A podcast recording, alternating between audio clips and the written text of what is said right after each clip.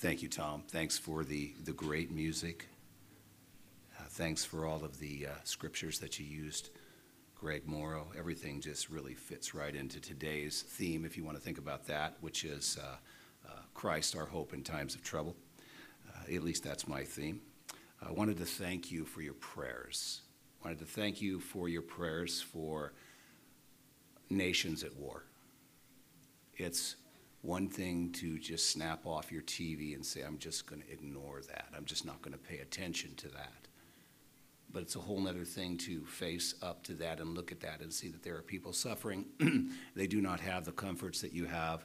And even in our anxieties that I'll speak of today, they don't have the peace of mind that you have. Thank you for praying for those countries. Thank you for praying for those who are sick here in this congregation and outside this congregation uh, and especially those who are caring for those who are sick. They're home today, some of them. Some of them are in hospitals, and uh, that's right here in just your small congregation. And there are many abroad. Um, I received some 327 texts in the last three weeks from people who want prayer. So many that I have to delete them all from my phone because it just overpowers and I can't keep track of my of my business. Uh, and so I'm grateful for your prayers for the sick. I'm, I'm grateful for your prayers for the lonely, uh, for people who are shut in and single and divorced. And I'm grateful especially for your prayers for the elders at this time where we do not have a, um, a leader, uh, although Christ is our true leader. I know you know that. Um, it's obvious by the fact that the seats are filled here that He is our firm foundation and that He is our chief shepherd. And we're grateful for your prayers for that and for your prayers for the preaching of the word while we wait for a new lead pastor to come and take his place here. And speaking of prayers, it's about time we had one together because I'm about to preach and I definitely need the Holy Spirit's power before I get into that. Glorious Father, grant us peace through your wondrous grace, that through the preaching of your word here today, we might find salvation, peace, strength for today, and bright hope for tomorrow, which can be found right here in your living, breathing word. In the name of Jesus Christ, your Son, our Lord, we do pray. Amen. Well, I'm a man who, for as long as I can remember, has been prone to being awakened in the night by sinful anxiety over everything. From as long as I can remember, from the time I was a small boy, I worried about everything. I worried about uh, my parents who would be fighting in the next room, and that just kept me awake at night and in shock and in horror that such a childhood innocence would be shattered by that kind of action between your parents. Um, I would be, uh, I was keenly aware of what sin was, having been raised a Roman Catholic and taught in catechism that you, you know, you stored up this amount of sins and then you got to go to confession and so I remember being feeling guilty that I had waited this long to go to confession and I better get down there and cleanse my soul for whatever time remaining until I need to go down there and, and cleanse it again. And I would lay awake at night thinking of the sins I, I must be committing. Uh, and then I would be laying awake at night, worried about the sinful behavior that my brothers and sisters, I'm one of six, would be falling into. We were raised in the 1960s and into the 1970s, and during that turbulent period, which is much like it is right now, actually, we would be falling into the sins that that generation fell into. Uh, there was promiscuity and drug abuse, and then finally violence, and all of that kept me awake at night. But, and then by the time I was 21, I actually had bleeding ulcers. And I, ha- I remember having a family doctor who taught me, Jeff, you just ner- lean, excuse me, you just need to learn to not give a heck. And he didn't say heck, but um, and so I, I really actually did adopt uh, a policy, a self policy of learning to not care, not to be concerned about, about things. And that most certainly wasn't the answer. You see, what I was was a man without hope. I was a man without hope. Not any real hope. There was a false kind of hope. There was counseling and there was medications, and I certainly got involved in some of that. Uh, but as many of you might know, if you've participated in that, if it's worldly counseling and medication without spiritual foundation, those are just kind of false hopes. False hopes. The Bible might even call it dead hope or hopelessness. Because I was a dead person spiritually, like all of you were before you became born again, and like some of you may be still if you're not yet born again. The Bible says you're a dead person spiritually before you're born again. And I was in rebellion to the Almighty God of heaven who created the universe down to the core in my heart, just as you were or you are. And that's why I couldn't find any fix for what was going on. That's why I couldn't find any fix for what kept me awake at night, full of sinful anxiety. And I'm calling this anxiety sinful because it's the kind of anxiety that you can't get back to sleep. You keep rerunning in your mind what's keeping you awake. You start to maybe pray if you're in a current condition of being born again, and then you wake up again and you stay awake a while again. And when I call it sinful anxiety, what I mean is, is you're entertaining this anxiety over and over and over again without reaching for the hope that I'm going to present to you today. So I was dead in my trespasses and sins, the Bible says in Ephesians and in chapter 2. And that means that I was unable to respond to any spiritual beckoning from God Himself. When you're spiritually dead, you can't respond. You're not being drawn into salvation yet if you're going to be a born again Christian, and ever if you're not. Just as a dead corpse can't respond to breathing and living and walking and talking, a spiritually dead person cannot respond to God's commands, not even commands such as don't worry or be anxious for nothing I don't remember a time in recent years, since becoming born again 35 years ago, that compares to that time where I was kept awake at night until right now. Until right now. Right now, a foreign leader is murdering through his military might an entire country and laying to waste all of their real estate and it doesn't really seem like we're doing much of anything. Oh, we say we're praying for them and we're with you in spirit. And we are sending bombs and bullets, and we are sending blankets. But are we really defending the defenseless? I just, I'm just not sure what we should be doing there. And that's keeping me awake at night. Right now, young men and women who wish to live as God intended them to, to live in raising their families and in the way they should raise their families cannot even afford to live in this state, not unless they're wealthy. And I know that God does not call us to pursue monetary wealth. And that's in Luke 18:25, Mark 10:25, and Matthew 19:24 in case you want to find my backup for that. He does call us to be generous if we're already wealthy. Right now, several of you are ill. And when I say you, I mean in Veritas congregation. And you don't know if you'll ever fully physically recover. Several of you, several of us, are in pain 365 days a year, 24 hours a day, and it's, it's everything you can do to make it through the day. Right now, there are young men and women, teenagers actually, in this congregation, and I've received texts, and I won't call you by name today, who have high anxiety and dread about the war between Russia and the Ukraine. And you've even heard, and you might be right, that the Russian leader might even use nuclear weapons against anybody who tries to intervene on their behalf to defend them. And that's keeping them awake at night, parents.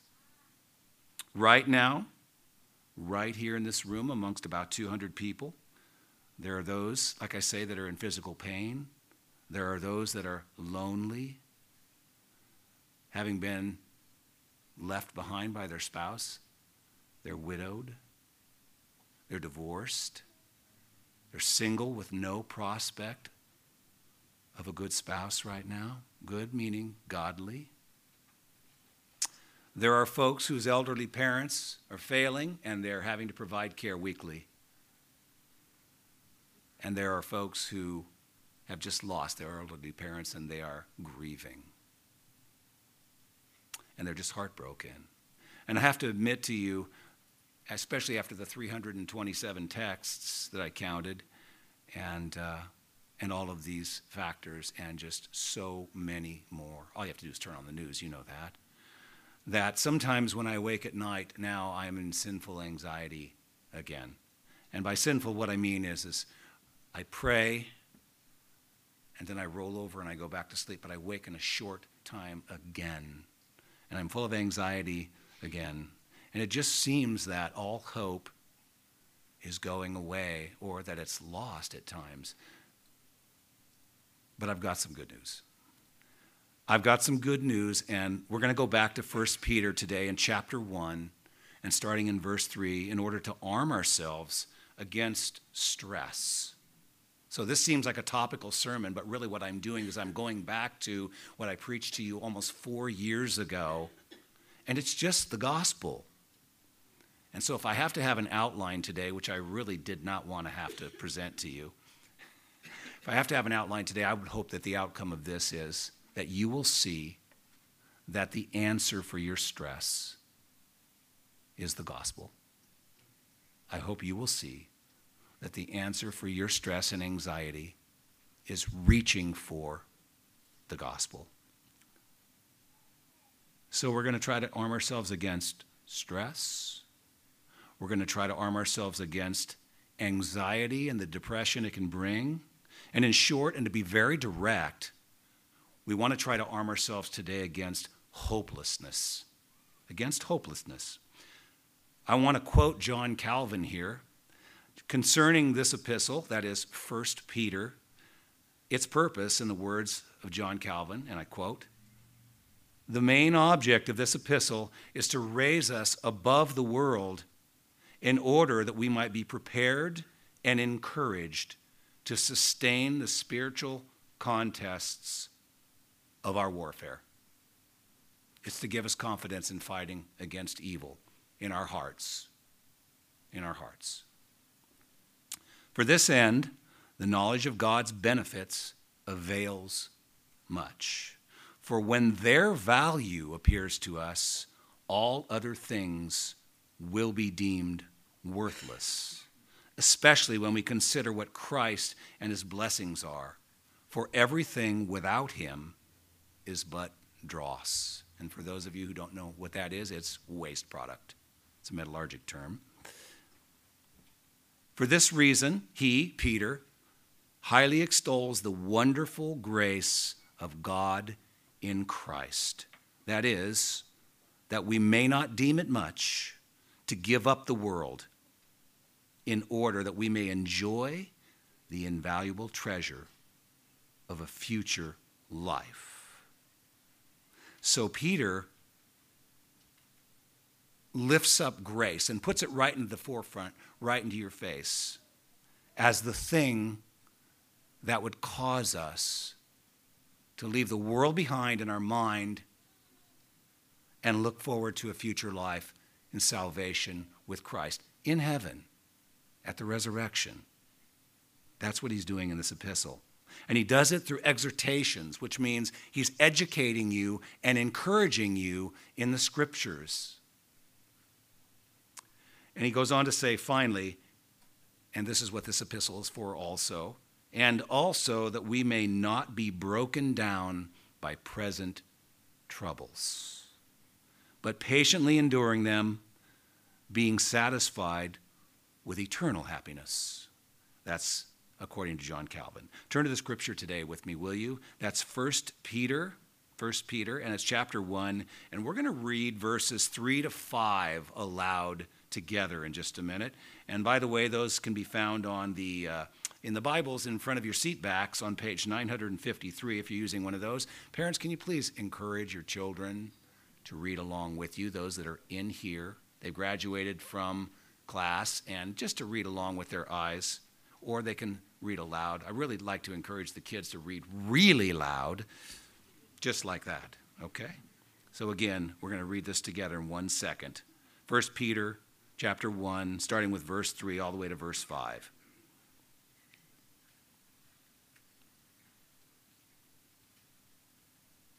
I don't see any disgruntled faces yet amongst the kids. Here we go. All right. Let's read aloud together. Blessed be the God and Father of our Lord Jesus Christ. According to his great mercy, he has caused us to be born again to a living hope through the resurrection of Jesus Christ from the dead, to an inheritance that is imperishable, undefiled, and unfading, kept in heaven for you, who by God's power are being guarded through faith for a salvation ready to be revealed in the last time. Amen. Great job, kids. I heard some really young voices saying all those great, big, huge words so clearly. There's our hope.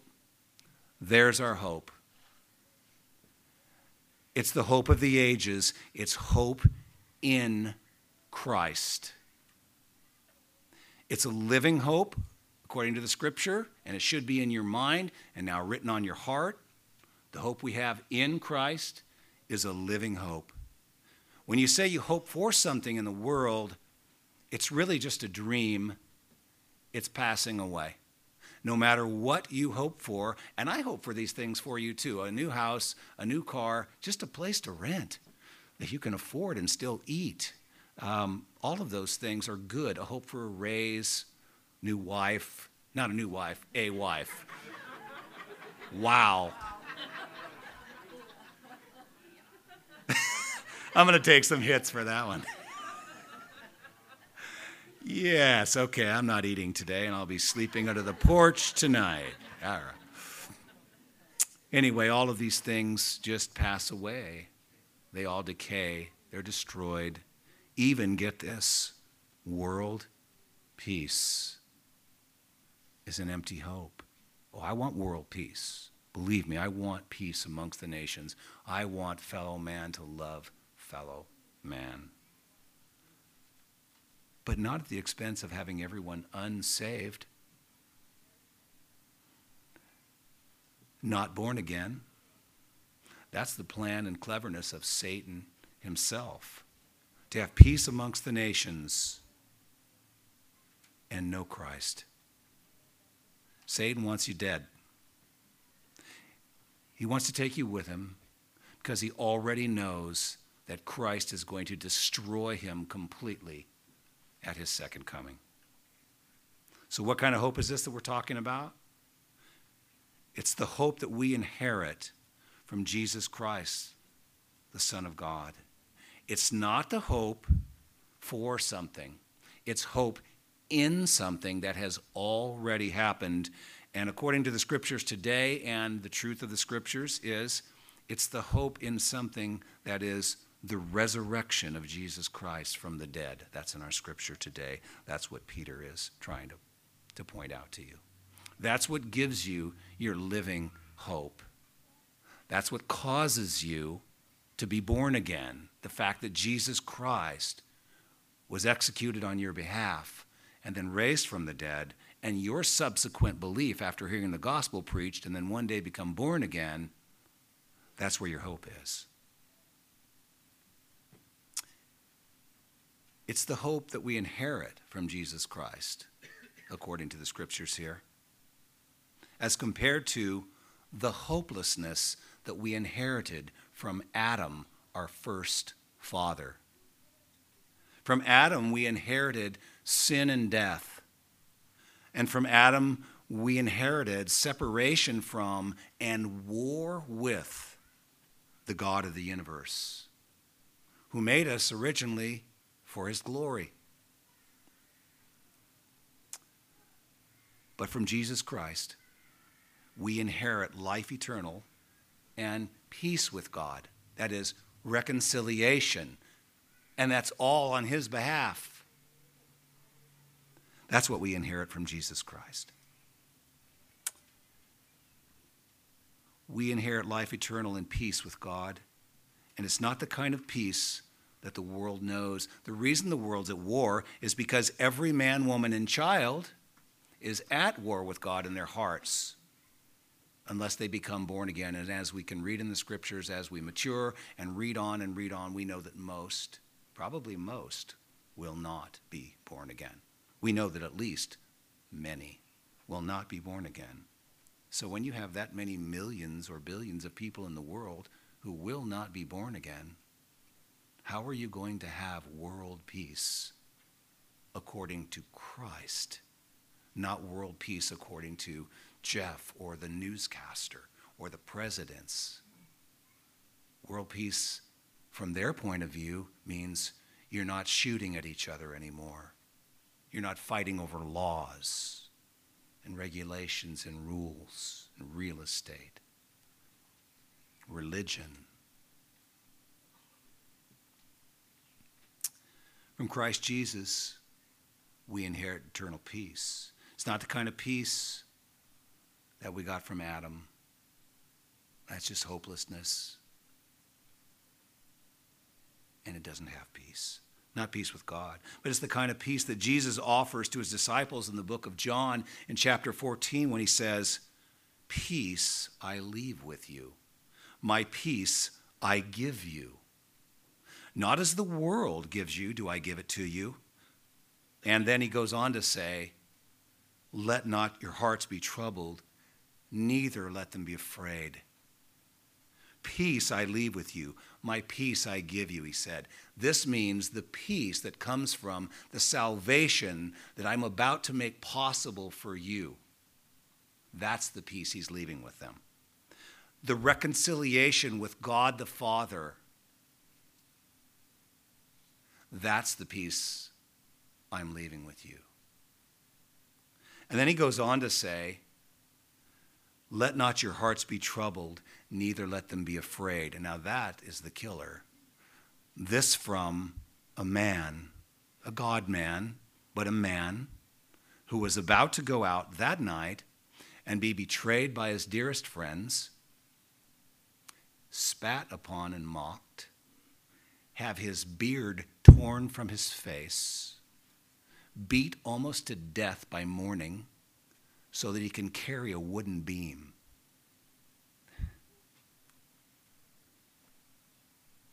That he's going to be hanged from until he suffocates for you. That's the guy who's saying peace. You think he had a reason to be stressed? Well, he was stressed. They said blood came from his face in the garden as he wept, as he was about to be executed. So, peace with God's our inheritance, and it's also our living hope. What kind of inheritance did we get in verse 4? What's the inheritance Peter's speaking of here? It's the kind of inheritance that cannot be lost. It's being kept safe by God in heaven, waiting to be revealed in its final form. This is at the second coming of Christ. When your body is raised from the ground after having been dead, and your spirit is reunited with it. Let me read to you the kind of inherent, excuse me, the kind of inheritance that we're going to have. 1 Peter 1 4 to 5. It's an inheritance that's imperishable. It cannot be killed, it cannot be destroyed. Undefiled, it cannot be corrupted either by man nor by Satan himself. It cannot be perverted and turned into something evil. It's unfading. It will not diminish. It will not become less and less and less a reward. It's called a crown of glory in scriptures. And it's kept in heaven for you, the scripture goes on to say, who by God's power are being guarded through faith for a salvation ready to be revealed in the last time. And speaking of our inheritance, here's a vision for us anxious folk, you awake at night pastors, parents, and worried teenage men and women. This inheritance is the vision to grab onto in the middle of the night or first thing in the morning or on your lunch hour when you're stressed. This is what you should picture in your mind when you're distraught. It's Christ, Jesus Himself. Picture His face. He's your crown of glory. It's heaven. Heaven walking at the foot of God. You're not on this earth anymore or the first meeting with the creator of the universe when he says to you, Welcome in, good and faithful son or daughter. Welcome in. Come enjoy the inheritance that's been prepared for you. Just after he says to the one next to you on the judgment day, Get away from me, you're a fake. You worker of iniquity. Throw him or her outside in the darkness where there will be weeping and gnashing of teeth. Imagine the relief you'll have that you are not one of those. Here's a vision for you to reach for if you're suffering in pain all day, year long. It's worse at night, or you're dying physically. From Revelations chapter 21 and in verse 4. He will wipe away every tear from their eyes, that is, the believers. And death shall be no more. Neither shall there be mourning, nor crying. So cool. Did they do that on purpose? Nor pain anymore, for the former things have passed away for those who are born again and are asking anxiously, Why me? Why me? I actually hear this every week from one or two. I've always gone to church on Sunday. I was raised in a Christian home. I love the Lord. I give my tithes and offerings. Seems to be a big one. Why am I being made to suffer? Why? And the answer is in today's scripture would you please look upon verse 6? That is 1 Peter 1, verse 6. And I'm going to read to verse 9.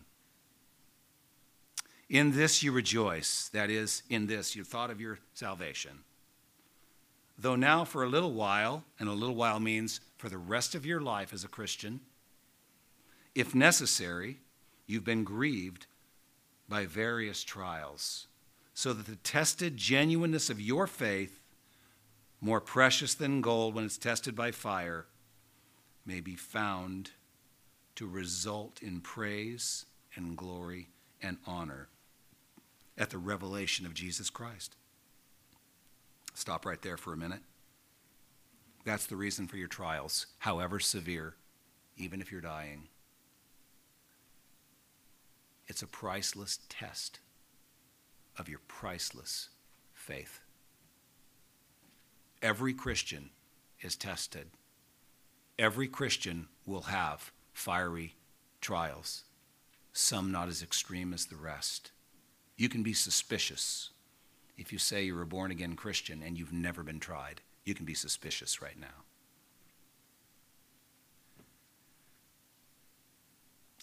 Though you do not, excuse me, though you have not seen him, the scripture goes on to say, you love him. Though you do not now see him, you believe in him and rejoice with joy that is inexpressible and filled with glory, obtaining the outcome of your faith, the salvation of your souls. I'm going to go back to you believe in him and rejoice with joy that is inexpressible and filled with glory. I have not seen any of that lately. Not from one. This kind of rejoicing requires us to reach for the visions that I'm talking about here today, especially with times as dark as they are now, that seem hopeless, seem painful. That kind of rejoicing requires you to reach for that vision, the vision of your final salvation in heaven. Here's a question for you Is there anything that we can do to get rid of the anxiety? And remembering today that your answer should be that glorifies God. Anything we can do that glorifies God. Because I could think of a whole lot of sinful things that I, that I could do. Well, the answer is yes. And that's what this epistle is really about. And he didn't bring this one to the forefront in the epistle, but first, pray. Pray. Pray while reading the scriptures. If you don't read your Bible and you're calling yourself a Christian, think again. How can you pray in the way that God wants you to pray unless you read your Bible? There's an admonishment. I know when I haven't been reading, I have to read daily.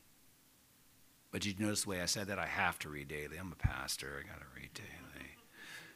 But I have to read daily because I crave to read daily because there's so many demands for help. There's so much of an outcry for help. I sometimes just throw my hands up in the air and go, I just don't even know what to do. And I go, What am I thinking? And then you got to open the book. We've taken to uh, the men on, on Wednesday mornings that come, we've taken to reading a scripture before we pray. Each one of us, before we pray, we read a scripture. And that's something I actually learned from John Piper years ago. And it's something that has really helped me to not just come off the cuff and pray.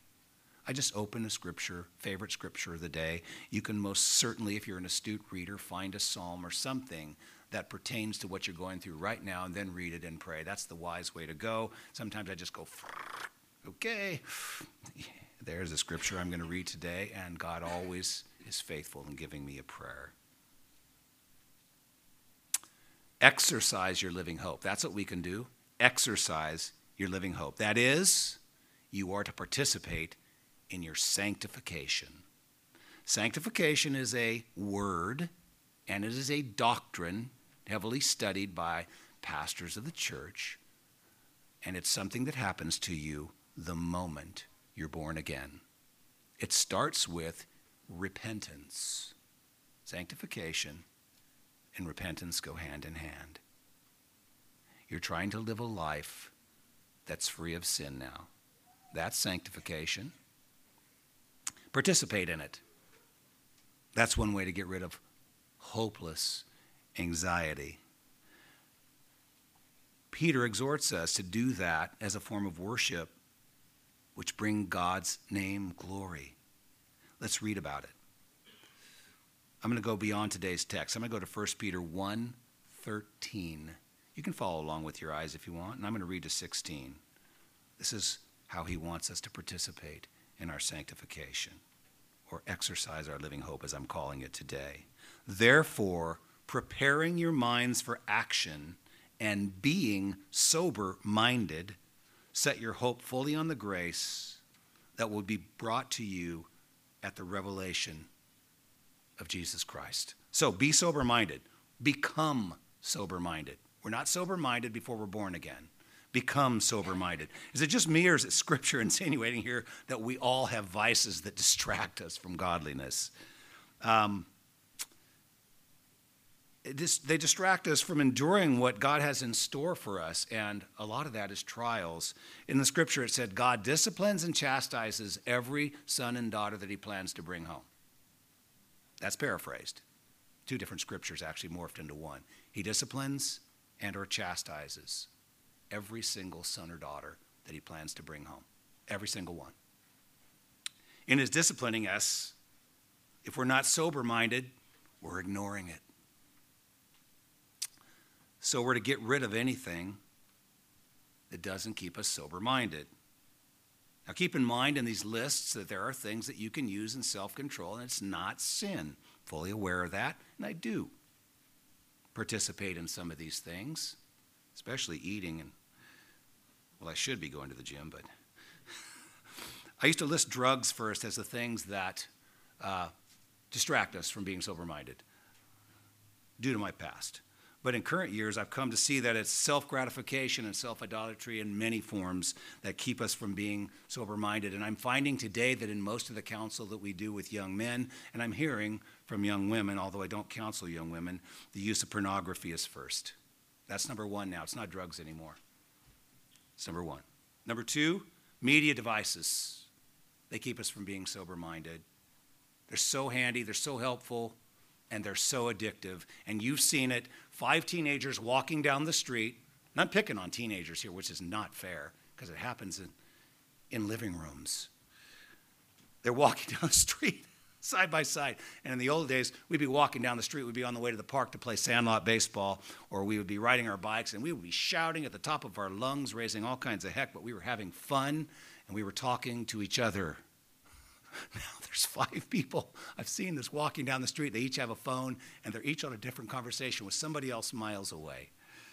So that can be an addictive thing because you become distracted from the present. What your what is your job right now that you're supposed to be doing? Are you a mother? Are you a father? Are you supposed to be attending to your children, but you're on the phone miles away? Just a second, honey. I'll get you food. I fed you yesterday. That's just an extreme example. Smoking, and I'm including vaping there, folks, sorry. Smoking, it can keep us from being sober minded. Sex, and I'm referring to sex outside of marriage between a husband and a wife, a man and a woman. It's not just immoral, it becomes an addiction. Keeps us from being sober minded and paying attention to the things of God.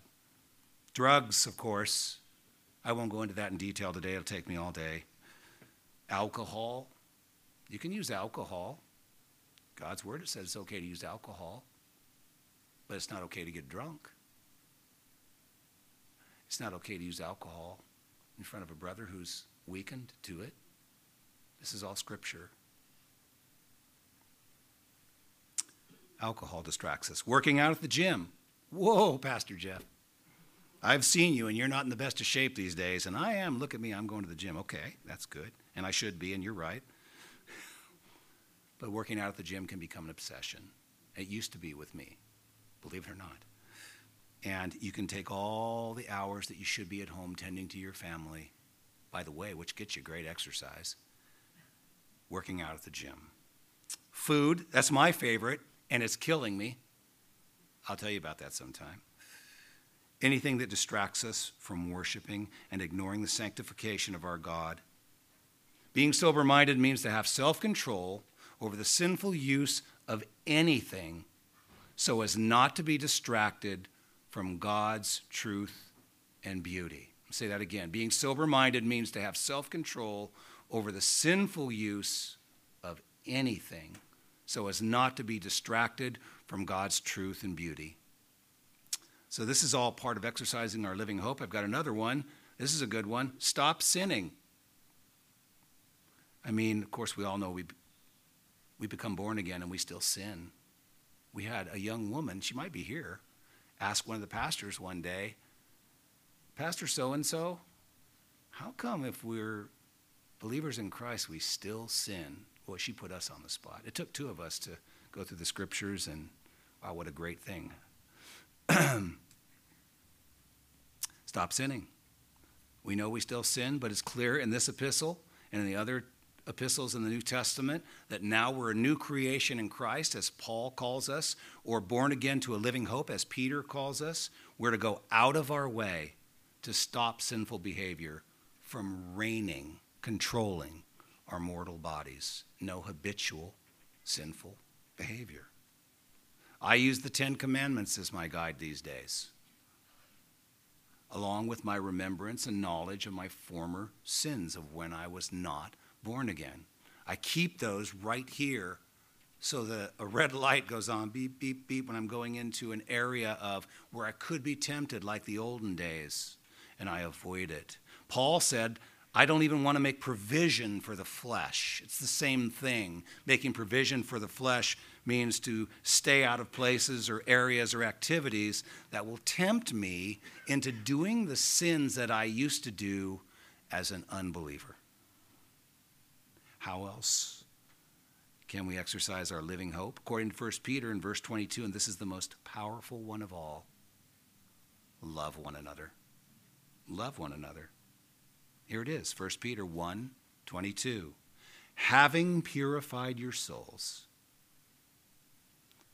by your obedience to the truth, that means by your belief in the gospel truths, making you born again, for a sincere brotherly love, love one another earnestly from a pure heart. That pure heart was given to you by God. You did not have it before. Now that you've got a pure heart, love one another earnestly.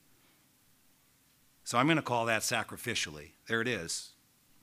Love one another sacrificially. You know what I'm talking about, Veritas. You really know. I've seen you. You do it. Some of the members of this church just, it still just blows my mind. It's like they read your mind. They call, hey, heard you were having a bad time. What can we do? And we just get request after request after request and offer and offer. I hope you're doing that to people that are not pastor families. I think you are. I've watched, and I can see the response to the prayer requests and the askings. Hey, what can I pray for? And it's just a great thing. Such a small congregation that re- replies in such a big way. To love one another. Our anxiety can scare us away from that, can it? Our anxiety, our fear of man. We've seen a lot of that in the last few years. I won't go into detail. We've seen a lot of that. How anxiety can scare you out of going and physically loving a brother and sister when they're in need. I'll pray for you, brother. Pray for you, sister. There's scriptures that deal with that, right? That attitude. Do it in spite of your anxiety. Remember, you're no longer behind this form of love. It's God's Holy Spirit that fuels this kind of love.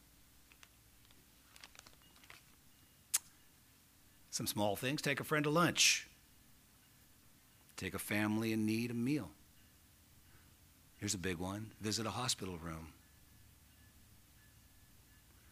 visit a lonely person or a shut in. Don't tell them you feel sorry for them and that's why you're here. Say, what can we do? You want to play a card game? Let's have lunch. They'll spill it, they'll spill their heart, and then you can just listen and cry with them. They love it, they wait for it. They're abandoned from it. These have just been a few short ways that we can participate in our salvation, in our living hope that can relieve us from stressful anxiety. I found that the, the examples I've just given you work 100% of the time, although I still do wake in anxiety. I still do slip into sinful anxiety in the middle of the night. I'll give you a remedy for that in a second. In conclusion, God raised Jesus from the dead, causing those whom he called to be his own to be born again, so that their faith and hope would be in God. That's 1 Peter 1 21. Our hope is not in good health. We are going to die. It's part of God's plan. Kids, don't get, get scared that Pastor Jeff said that. It's okay. And the scriptures even declare that precious in the sight of the Lord is the death of his saints. Psalm 116, 15. Our hope is not in becoming wealthy or even having a place to live. For the last three years when Jesus lived here, he lived on the road, and his roof was the sky. Paul said he'd be content with food and clothing, but he never mentioned a place to live. He died executed in prison, wrote most of the New Testament epistles from prison. He was beheaded for his faith. Our hope is not in or for a government leader that will surely defend us from a madman thousands of miles away who could annihilate our whole country with the flip of a switch. As the psalmist says, The war horse is a false hope for salvation, and by its great might, it